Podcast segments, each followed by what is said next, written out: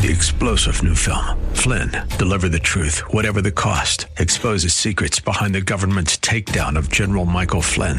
Flynn knew what the intel world had been up to. He ordered the first audit of the use of contractors. This set off alarm bells. He told the truth. He was the most dangerous person for Donald Trump to hire. They had to get rid of Flynn. Flynn, deliver the truth, whatever the cost. Available now. Watch it today. Go to salemnow.com. Salemnow.com.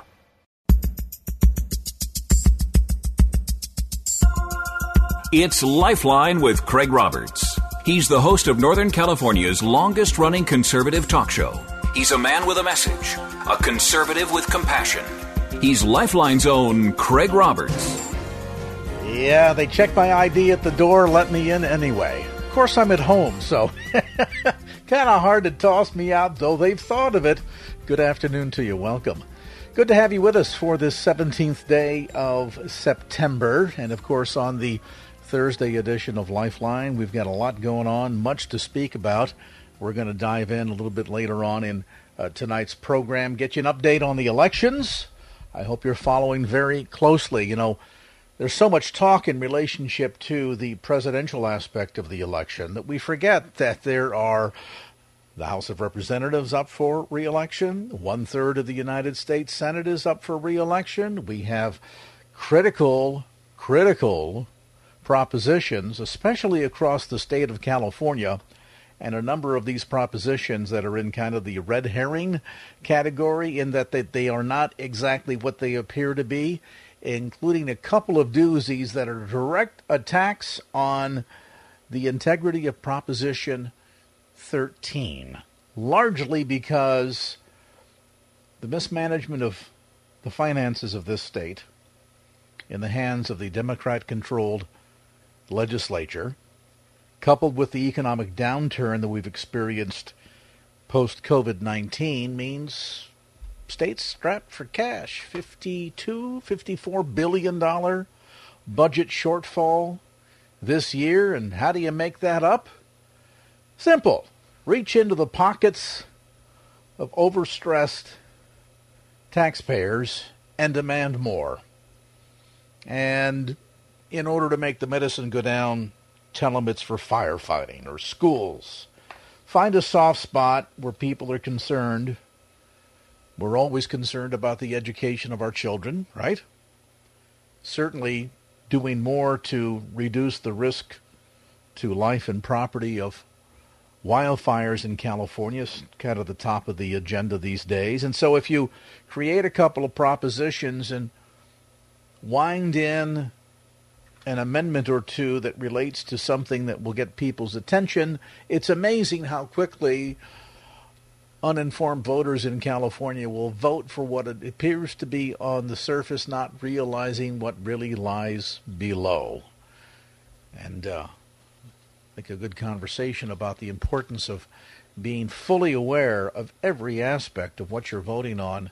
Uh, will be a good visit with uh, Brian Johnston on that topic later on in uh, tonight's program. I do want to give you a little bit of an update. We were anticipating Christine McMorrow with Cal Fire to join us here at the top of the hour for an update, and uh, she has been uh, called elsewhere. So I will um, at least give you the numbers as I know them. There's pretty decent progress going on in relationship to dealing with the California wildfires, though as I say that, be mindful that some 17,000 plus firefighters remain on the front lines as we speak in some 26 major and three extended wildfires just in the state of California. In fact, since the beginning of 2020, there have been 7,900 wildfires that have consumed some 3.4 million acres. So far, 5,400 structures destroyed, and most regrettably, 25 fatalities. To date, the LNU Lightning Complex fire, which of course has been largely in Sonoma, Solano, Yolo counties, has burned 363,000 acres. That 98% contained. The C, I'm sorry, the SCU Lightning Complex fire, that's Contra Costa Alameda, parts of Santa Clara, San Joaquin counties. 396,000 acres burned, 98% contained. The CZU lightning complex fire, that's the one along the coast in San Mateo and Santa Cruz counties. 86,000 acres at 95% containment. Almost 1,500 structures destroyed, and sadly, one fatality. Right now, the big ones that continue to consume resources here in our state, along with wildland. The Creek Fire, Fresno County, so far 244,000 acres, only 18% contained. Evacuations remain in effect. There are over 650 structures that have been destroyed in that fire so far, and again, only 18% containment. The El Dorado fire in San Bernardino County, 18,000 acres, that's a 63% containment. And the SQF complex, that's in Tulare County, just north of uh, Kernville, 122,000 acres, 12% containment. The Dolan fire down in Monterey County, 125 acres, 40% contained. And the troubling thing as we see these containment numbers that are still way off of where they need to be, uh, be mindful we're only halfway through fire season. Uh, we've got the balance of September and all of October to go. So it's really important for all of us to be extra, extra cautious. I know we're facing cabin fever, and if you get the want to to head out of town and want to enjoy a little different atmosphere, if you're anywhere near a forest, don't do crazy things. Take extra precautions and uh, do all we can to uh, prevent forest fires. This is becoming an ongoing, nagging crisis in the state of California. And as we've seen in this fire season, sadly, also impacting our neighbors pretty significantly to the north of us, both Oregon and Washington state experiencing unprecedented levels of wildfire, certainly the likes of which I've not seen in my lifetime. And uh, we're hoping that this doesn't become the new normal, although it raises certainly some serious questions about uh, how we address changes in atmosphere that create these soaring temperatures. I mean, did you ever think you'd hear a day when it would be 110 approaching 115 degrees in Livermore. I mean, even for Brentwood, that's hot. But you're really talking Mojave Desert, Palm Springs temperatures when you get 105 degrees plus. You're 110, 115 degrees. Um, that, that's not even seasonably warm. That that's uh, uh, that's in the flames of the oven hot. And therein, of course, lies part of the problem that the excessive temperatures create kindling, and of course, the lack of a normal, historic, uh, traditional um, rainy season where we get enough water that helps to uh, uh, feed all these trees and plants to make them less susceptible to fires um, becomes a very deadly combination. So, um, just a warning, I guess, to all of us that call a state like California home. We are enormously blessed at what God has created us here to enjoy. Let's make sure we're doing everything we can to take care of it. And, uh, you know, you can live in a neighborhood that's not necessarily in a forest, but in a wooded area, as we experienced back in the 90s with the, uh, the tragic Oakland Berkeley Hills fire. And so don't think just because we're here in the Bay Area that we're not susceptible and uh, you should always be ready. And if you want some tips, you can go online. Cal Fire's got a great website that'll give you all the insights as to what you can do to uh, to help make your home, your property, uh, more fire retardant. And to do so, go to readyforwildfire.org. That's readyforwildfire.org, and you can get more information right there. Okay, at 5:15, we're going to get you some more information on traffic. When we come back after um, this update, we'll also take a look at the markets, see how things are shaping up for the week. The Federal Open Market Committee did their thing yesterday. What does that mean to you and me? We'll talk about it. Alex Perry from Vitucci and Associates joins us coming up around the corner to help get you around that corner. Here's a look at traffic.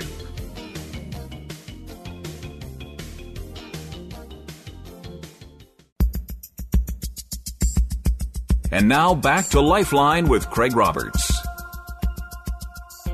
All right, welcome back to the program. 20 minutes after the hour here on your Thursday ride home or wherever you might be, maybe in the uh, kitchen right now, whipping up a little something for uh, dinner. If so, um, I can be out of here by 7. Just send me the directions.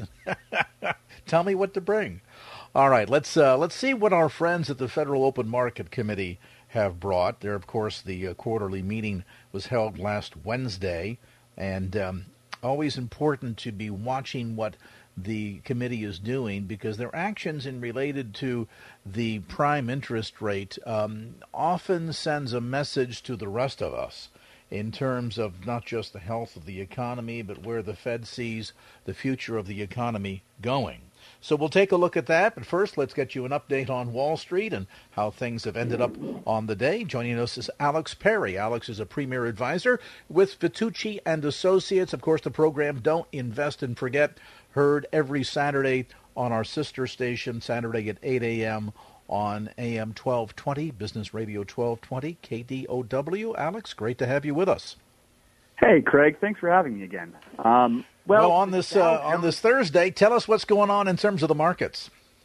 Oh yeah, I would love to. I mean, it was kind of a volatile week today, especially as the Fed did announce that they're holding those rates in, and it kind of caused a sell-off across the board. The Dow Jones dropped; it settled at about 130 points down. The Nasdaq a little bit over one percent down, really dragged down by the FANG stocks underperformance. That's being you know, the Facebook, Apple, Amazon, Netflix, Google that didn't really perform as well today in reaction to the Fed locking in that low interest rate. In addition to that, the NASDAQ also dropped around 1%, and the commercial real estate REIT sector was really, really affected the most, actually dropping about 2.2%, unfortunately, in response primarily to that Fed rate being locked in at that zero rate for the foreseeable future. Yeah, uh, certainly the um, the Fed is nervous about making any moves in that arena that would potentially spook the markets, and of course, you know the the addition of all the uncertainty. What's going to happen with the elections? Where do we stand with COVID nineteen? When will a vaccine be made available, and how soon will that feel its impact across the health of America? All of these questions, I guess, really lead to levels of uncertainty the markets haven't seen in quite some time, and so the Fed has got to be cautious in, in what it do does, and and uh, I guess the message that it that it communicates um, when it makes these actions that while perhaps not directly impacting us, it does impact access to money and the cost of money, things of that sort. Give us a bit of a sense, if you would. You you make comment about some of the volatility that's also been impacting um, the um, tech sector of late. We know that certain mm-hmm. um, shares have took a bit of a walloping. Even even Tesla for a while, there the sort of the golden boy of uh, tech stocks has seen some difficult days, and and yet this, I guess, juxtaposed against other signals within the uh, the tech sector that are encouraging. For example, the IPO market. Who would have thunk it? given all that's going on with the economy these days, that we would still see some very encouraging IPOs out there. Yeah, that's that's one of the strange things. Like, um, I have I've been a little pessimistic looking at the economy the last few weeks, especially the last few months, with how volatile everything is. And this IPO kind of gave me a little bit of optimism. Snowflake opening at 110 and closing 111 percent above that, at I believe what was it 253? Who would have thought?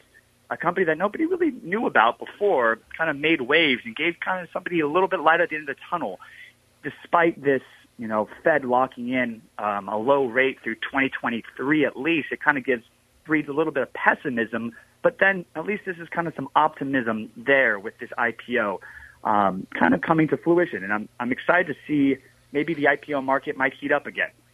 Um, and, and I don't certainly really could be some. This, sorry, what was that? Not to say that that and that certainly opens some doors for opportunities for investors that um, are in a position to take a little bit more risk. Maybe have got some more time in the market. They're not really concerned about the utility of the money in a short term, And and mm-hmm. so in that regard then there are aspects of this crazy sometimes dysfunctional, often very confusing uh, world of money that we're in with this disconnect between what's happening on Ways, Main Street versus what's happening on Wall Street that at least at least for the long-term investor can be encouraging. Uh, you got you hit the nail on the top of the head right there.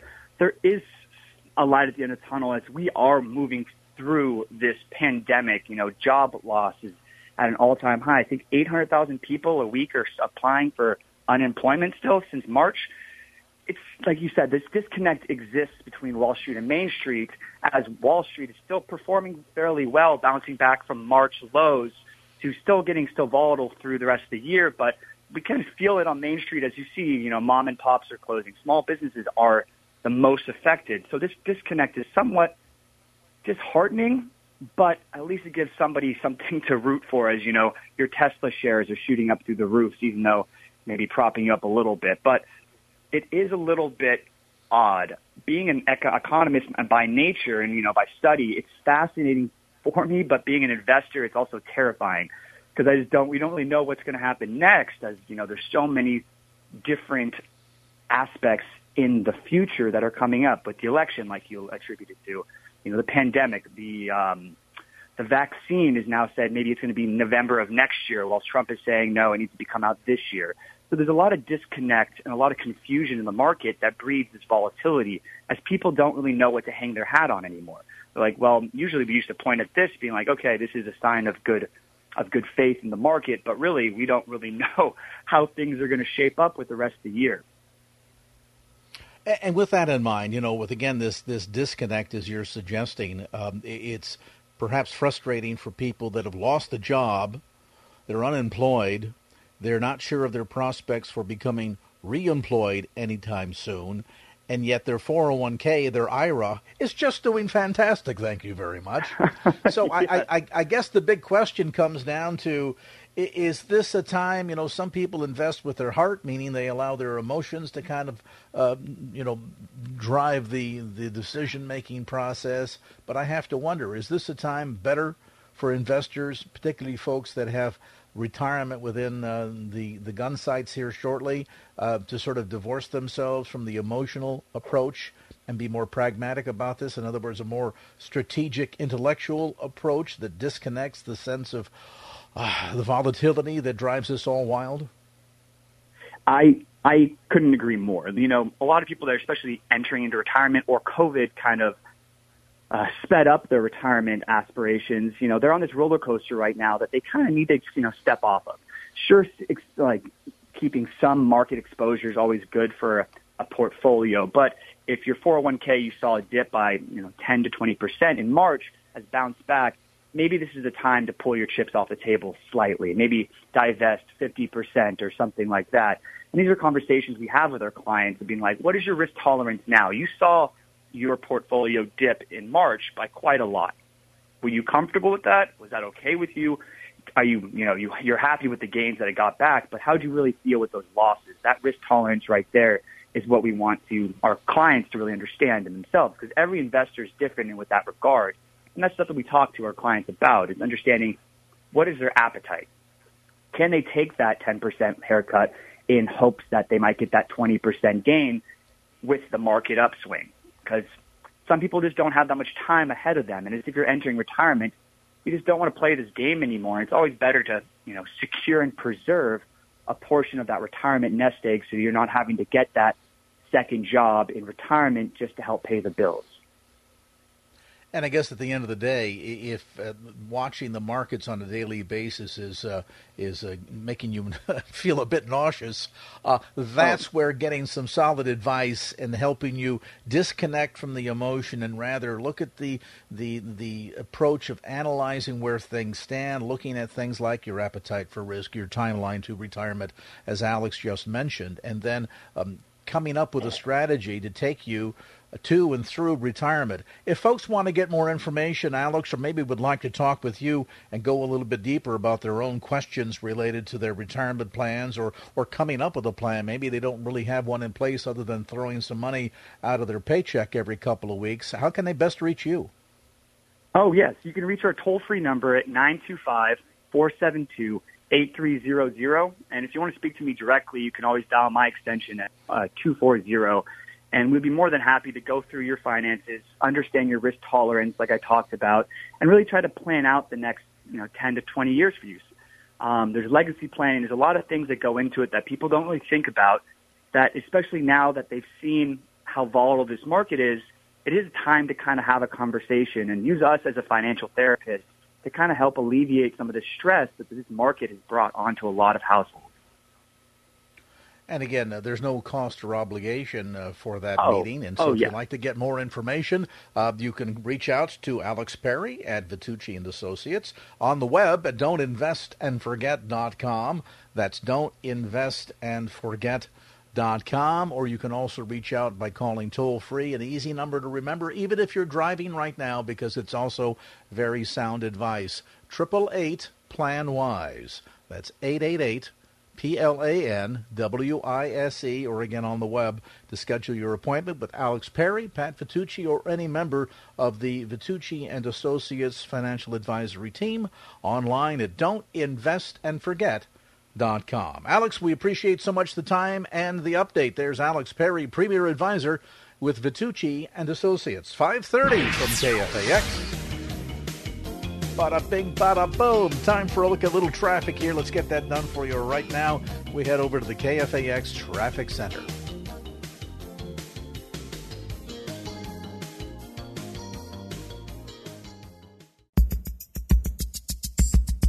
And now back to Lifeline with Craig Roberts. We have followed the story, as you know, of the church in the South Bay that um, kind of almost went, shall we say, fisticuffs with Santa Clara County, racking up over a hundred thousand dollars in fines. And of course, that almost pales in comparison to what's happened to John MacArthur's church down in Southern California, where the county of Los Angeles decided to come in in the most punitive action possible and deny them rental rights for a piece of property, a parking lot that the church has been leasing from the county forget this, nearly 50 years, without question. Suddenly, though, the county decided to use that as a large stick against the church. And of course, these stories are not singularly unique to California. We've seen many across the country where, at certain levels, governors have overstepped their authority, perhaps well meaning, but nevertheless overstepped their constitutional authority. And of course, unchecked, that can have pretty significant consequences. Pastor Sam Rohrer joins us president of the American Pastors Network and also the writer and producer and host of a weekly radio program called Stand in the Gap, heard on over one, I'm sorry, over 40 stations across the country. And Sam, it's always good to, to talk with you. Uh, it, it sounds from your experiences back there in um, the uh, great state of Pennsylvania not altogether different from what we've been experiencing out here in California, particularly when it comes to challenges related to First Amendment rights.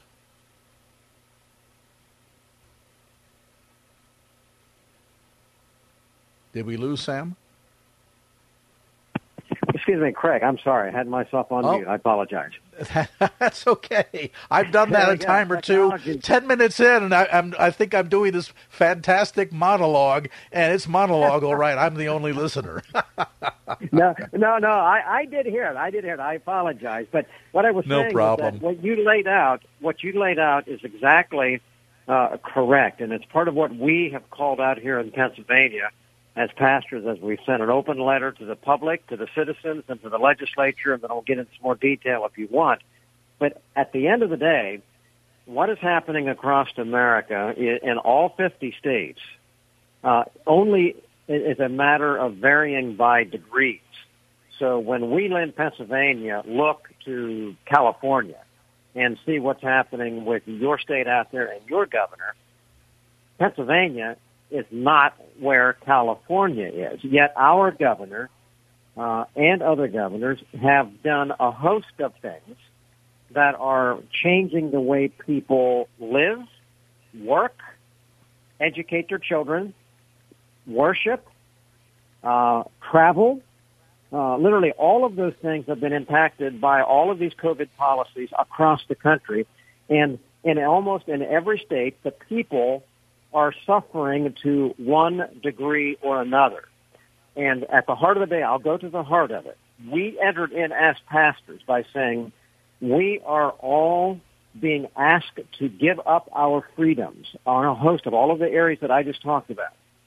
And we, and we said, all right, now we can put up with some of these things, but, and this is where we went, and we said, but the question to ask is not necessarily, do we, you know, do we have 10 people in church? Can somebody tell us that we can have only 50 or 50% or I have to wear a mask or I have to keep myself six feet away from somebody else or my business is not essential so I can't open my doors as a restaurant. This is all across the country, right?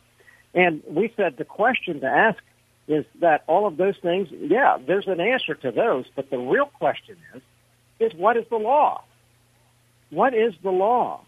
And what is the authority behind these dictates that are causing all of us to actually give up or compromise our constitutionally guaranteed rights that come from God, as the as the Declaration says and our founders recognize.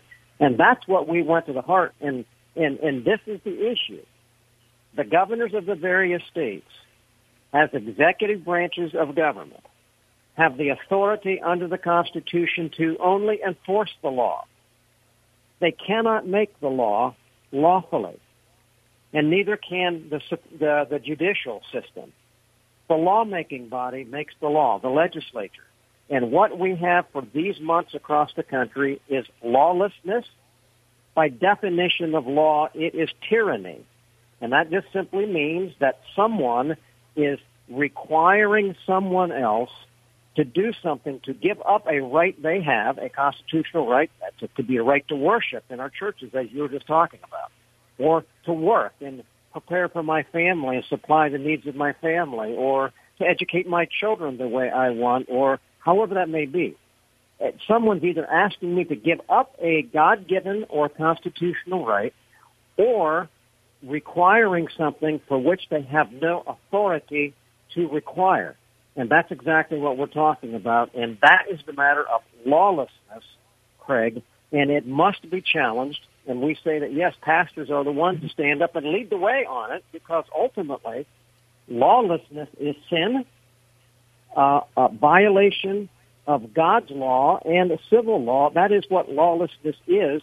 And that's all a matter of moral truth and biblical truth to say pastors should deal with that. And that's why we stepped out here in Pennsylvania as pastors and did what we have done. And it really is a template for the country. And, uh, and, and with, with that, I will stop. But this is the heart of it. Lawlessness on the streets. But the lawlessness on the streets we're seeing, I believe, is being encouraged by lawlessness of those in office uh, across the country. And uh, that is a very serious matter. Well, and I, am just, you know, as, as, we're visiting here today, I'm just reading the story. Uh, this is out of Los Angeles, uh, where there are concerns about the overreaching regulations that have been put into place there um, by the county that would, in effect, as um, uh, Rosh Hashanah comes up and Yom Kippur starts at the end of the month, I think it's the, the 28th or 27th, something like that uh, that essentially says, based on the policies that are currently in place by the County of Los Angeles, uh, essentially it, it, equates to an, a ban on observing Jewish high holy days. So this is not something certainly that is singularly unique just to churches, though many churches, of course, have felt the brunt of this, as we delineated earlier. But I, I have to wonder, at the end of the day, Sam, do you, do you see this as a a failure of government in the sense that short term emergency measures were put into place. That was in March. We're here in September. Never has there been a gathering of a legislature to come back and say, okay, now that the immediate crisis is behind us, the first 15, 30 days are behind us, we need to talk about the, the implications here, the overreaching power, and, and really decide what's going to be right for this state and allow the people to have a voice in those decisions as opposed to this sort of uh, top down authoritarian approach. Uh, you you are correct. In, in, in essence, all of this all of the governors began in Washington. Uh, the, the, the president declared a presidential emergency, executive branch federally, but all of the 50 governors all agreed to do the same thing. So this is a nationwide effort by the executive branch to take power given them by the respective legislatures. The Congress gave to the president years ago, not this president, but the executive branch years ago, uh, a sweeping powers. They, they, in Washington, they gave sweeping powers to Barack Obama. They consolidated massive powers, and the president here, uh, President Trump, exercised that nationally. All of the governors, the legislatures of their various states over the years have granted certain powers to their governors in almost every case, it is very clearly called out that the, that it is for a natural disaster, something that uh, is like an earthquake, like you may have out there in California, or tornadoes, or the hurricane uh, um, uh, Sally down south right now. Those things that cause visible, uh, objectively measurable damage, uh, for which emergency help, a temporary consolidating of uh, regulations and laws in order to meet the needs of the people. That's what they were for. These, this year, um, under COVID, it was not for an objectively measurable uh, calamity, certainly not a natural disaster. Uh, these emergencies were declared before anything ever, frankly, had ever happened.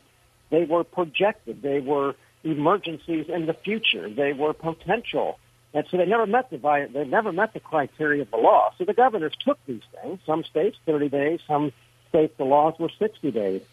But I don't know the legislature in this country that has actually recalled. Pennsylvania legislature tried to recall and told the governor to rescind.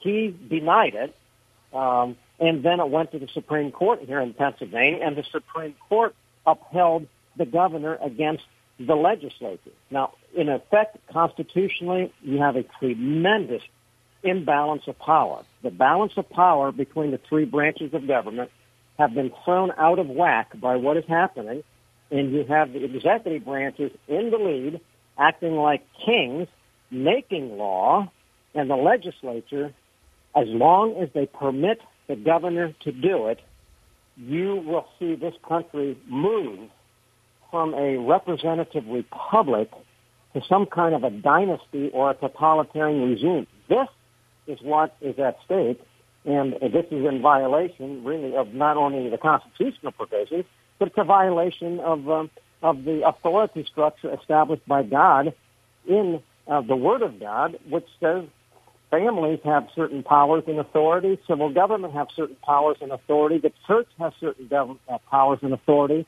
and so did individuals. And all of this is being thrown out of whack. Truly lawlessness, Craig. And, uh, and I'm going to put this on the record as well. It has come from and encouraged by those in office. Yes, that is true. The legislative branches in the various states are not recalling it. They must. There's no one else that can take it back. But I'm going to submit that as I've talked to folks across this country and I've observed this, I think that we have been seeing lawlessness in the pulpits of America for a long time. And you say, how can, why are you saying that? Because when you have about 70% of the pulpits of America don't believe that God's word is fully authoritative and refuse to preach the whole counsel of God, you have in fact the pulpits quiet on what sin is and what authority is, what God is all about, what law is all about, fails he actually teach it to the people, and the people then begin to elect those in office who have no respect for God or God's law or the Constitution. And now we're at a time where you're having people who are saying, I don't care who God is. I'm arrogant. I don't care what the Constitution says. And I'm just going to make the law because I can. This is lawlessness. Our founders feared it. The Bible talks about it and we better go back and get get ourselves recalibrated with God's word and God's truth, or we're going to lose this vast holy experiment in freedom that William Penn established in Pennsylvania long ago. Well, and, and certainly as you point out, Sam, uh, and I appreciate your remarks, that, that part of this uh, sort of snowball, this domino effect that we're experiencing here, is because there has been a lack of proper um, exegesis of Scripture and understanding um, and, and instilling in the minds of believers the, the, the penultimate authority of Scripture. And, and when you begin to see a disintegration at that level, then it only stands the reason that eventually uh, it, it's going to begin to permeate at every level across the country, across government, and before you know it, it's all at risk. Sam Rohrer, president of the American Pastors Network. More information available at AmericanPastorsNetwork.net. All right, 549. We're a bit late. Let's get caught up on some traffic right now from the KFAX Traffic Center. And now back to Lifeline with Craig Roberts. All right, welcome back to the conversation. If you have um, not been out of town or off the planet, you're aware that an election is going to be happening here in uh, a scant few months. Uh, we're, I don't know, best in uh, uh, 30, oh, I won't do the math here, but we're, we're, we're coming up on it quickly here, needless to say, less than 60 days, 52 days, something days. With all of that, we've been concentrating certainly a lot of the dialogue on presidential race, but let's be mindful a third of the House is up for election, the United States Senate. So many seats, and not just at the federal level, but even at the local level. It was interesting to note that the combined membership of the current 116th Congress between the House and the Senate, fully 73 representatives or senators come out of education, 145 are lawyers, no surprise there. 183 came from the business world, and 184, still the majority, come from politics or public service. What does that mean? That means that they likely, at some point in their political career, began locally on a school board or city council, something with local impact, and then kind of made their way up the chair. Brian Johnston joins us now. He, of course, is the host of Life Matters, heard every Saturday at 11 a.m. right here on KFAX. We invite you to make an effort to tune in for that. And uh, Brian, you know, at the end of the day, I think a lot of people sort of uh, pass by the local elections. They don't really realize the depth of the implication, not only in terms of how oftentimes it is a springboard for politicians to make a, an appearance on the, the national stage, but the level of impact when it comes to something like, say, a school board and the influence oh. that the decisions that those school board members make on our children can be an indelible impact, can't it? It's incredible. And the, the reality, and Craig, you know this for a long time, really at KFAX, there's the conscientious desire to dig into the deeper facts. And this is so important at the local level. And very often, if you ask folks that are running for local office about the abortion issue, the typical response is not just from the candidate. The candidates want to dismiss it and not have to deal with one more issue. But even local folks think, well, that's the Supreme Court. The local stuff, that doesn't matter. It matters immensely because that's where Planned Parenthood, everyone thinks, well, the federal government's been giving money to Planned Parenthood.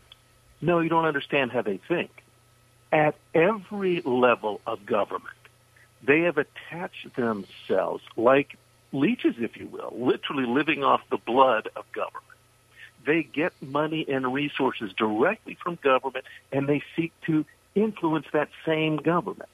And with school boards, we know last year the LA County wasn't just the county that gave a grant, but then the LA County Board of Education, the school districts of LA County, also gave a grant to match the county's grant to Planned Parenthood to open school-based clinics on the high school campuses. So if you think, well, you know, we're just going to wait and the Supreme Court's going to solve all this, and it is good that Christians are paying attention to the significance of, of the national election. It's critically important. But if you don't realize what's happening locally and literally down the line, it isn't just LA County. It is Contra Costa. It is Santa Clara. It is Sonoma County. That they want their money from the government. It's the easiest way to get money. They actually, once they get that grant, they don't have to be held accountable for it. There's no accountability in so much of government right now. And they are committed to an ideology. You cannot be part of Planned Parenthood unless you support unlimited abortion. And every Planned Parenthood, even those that don't have an abortion clinic on site, they must be immediately uh, referred to a Planned Parenthood clinic that has an abortion clinic as part of it. So this is an insidious approach to abortion. You know, and really what I'm seeing now, Craig, and I'm, I am concerned because I think the Democrat Party is actually waking up. The Democrat Party realizes they've gone too far, and they're seeing that a lot of folks, and in spite of his brashness, a lot of Christians like the fact that Donald Trump is willing to step up and stand for principles of government that matter. And Democrats are losing a lot of their core constituency that care about bottom line issues. I have seen, though, the Biden and Harris campaign, unlike four years ago, the Democrat Party is intentionally targeting the household of faith. They're doing that, but they're being very slippery and they're implying that, oh no, well, Joe Biden is actually a man of faith, and he he's a he's a Catholic, and you need to respect that. And he respects his Catholic faith, and there is, and we've talked about it, and and it's not just on your program, but most Christian stations talk about the fact that no, your faith is more than your feelings. Your faith is more than simply which building you go to that it must impact the actual life around you and the policies that you decide to support. Well, the Democrat Party has intentionally now decided to veer away from what Mrs. Clinton did. Mrs. Clinton basically wrote off the households of faith, of serious faith, and they decided they want to go and give lip service and imply that, hey, you can still be a Christian support and support Biden because there's these other issues. And they are willing to create a new morality, really. If you're looking at what our culture is doing, they're saying there is a bottom line. It's what the media says is moral. The media declares morality, and right now it appears you're a racist. It's just you are a racist. The media is saying that. Now, I want you to know racism is evil. I denounce racism, but it doesn't matter. They're saying the entire society is. And therefore, that has to be your operant decision when you vote.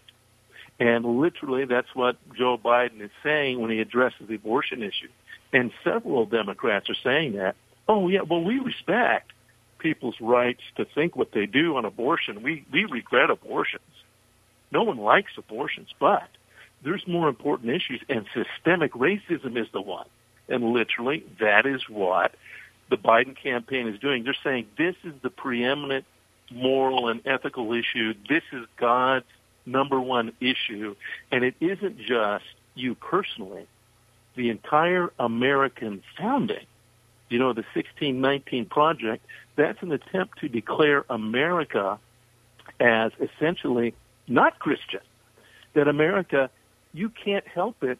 You basically must be condemned because you're a racist.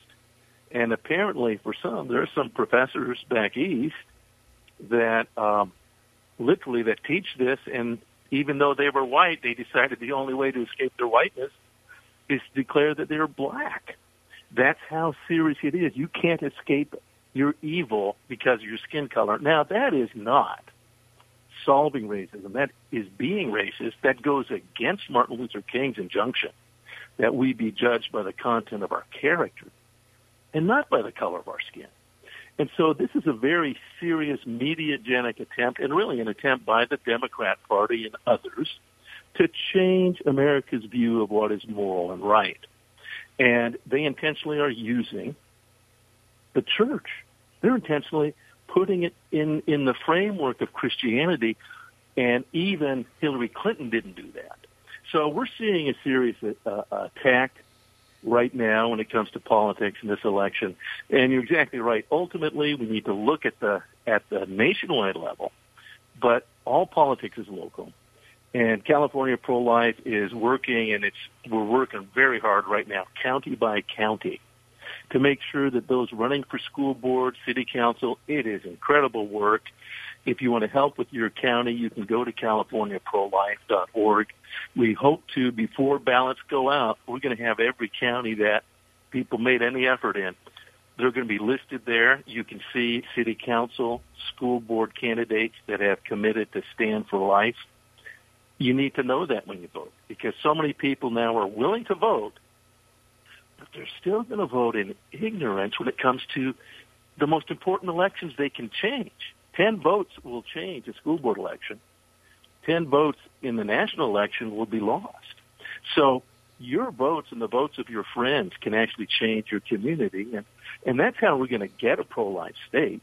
That's how other states have become states of honor is their communities pay attention. And I'll be honest, in California, you know, we we haven't been good at that. The church hasn't been good at really getting real about local policies and local politics. We've been sleeping on the job. So we don't want to let that slip by in this very, very important election. And, and certainly time, as Brian mentions, to get educated and understand exactly where the candidates stand on the issues because of that manner in which it has the capacity, these local elections, to impact so many layers, so many levels, and ultimately up to even the uh, federal level. Information available. Go to californiaprolife.org. That's californiaprolife.org. And we invite you to tune in Saturdays at 11 a.m. for Life Matters with Brian Johnston, Western Regional Director with the National Right to Life Committee. Again, information available online at californiaprolife.org. 604, let's get you updated on some traffic right now. We'll head over to the KFAX Traffic Center for the latest.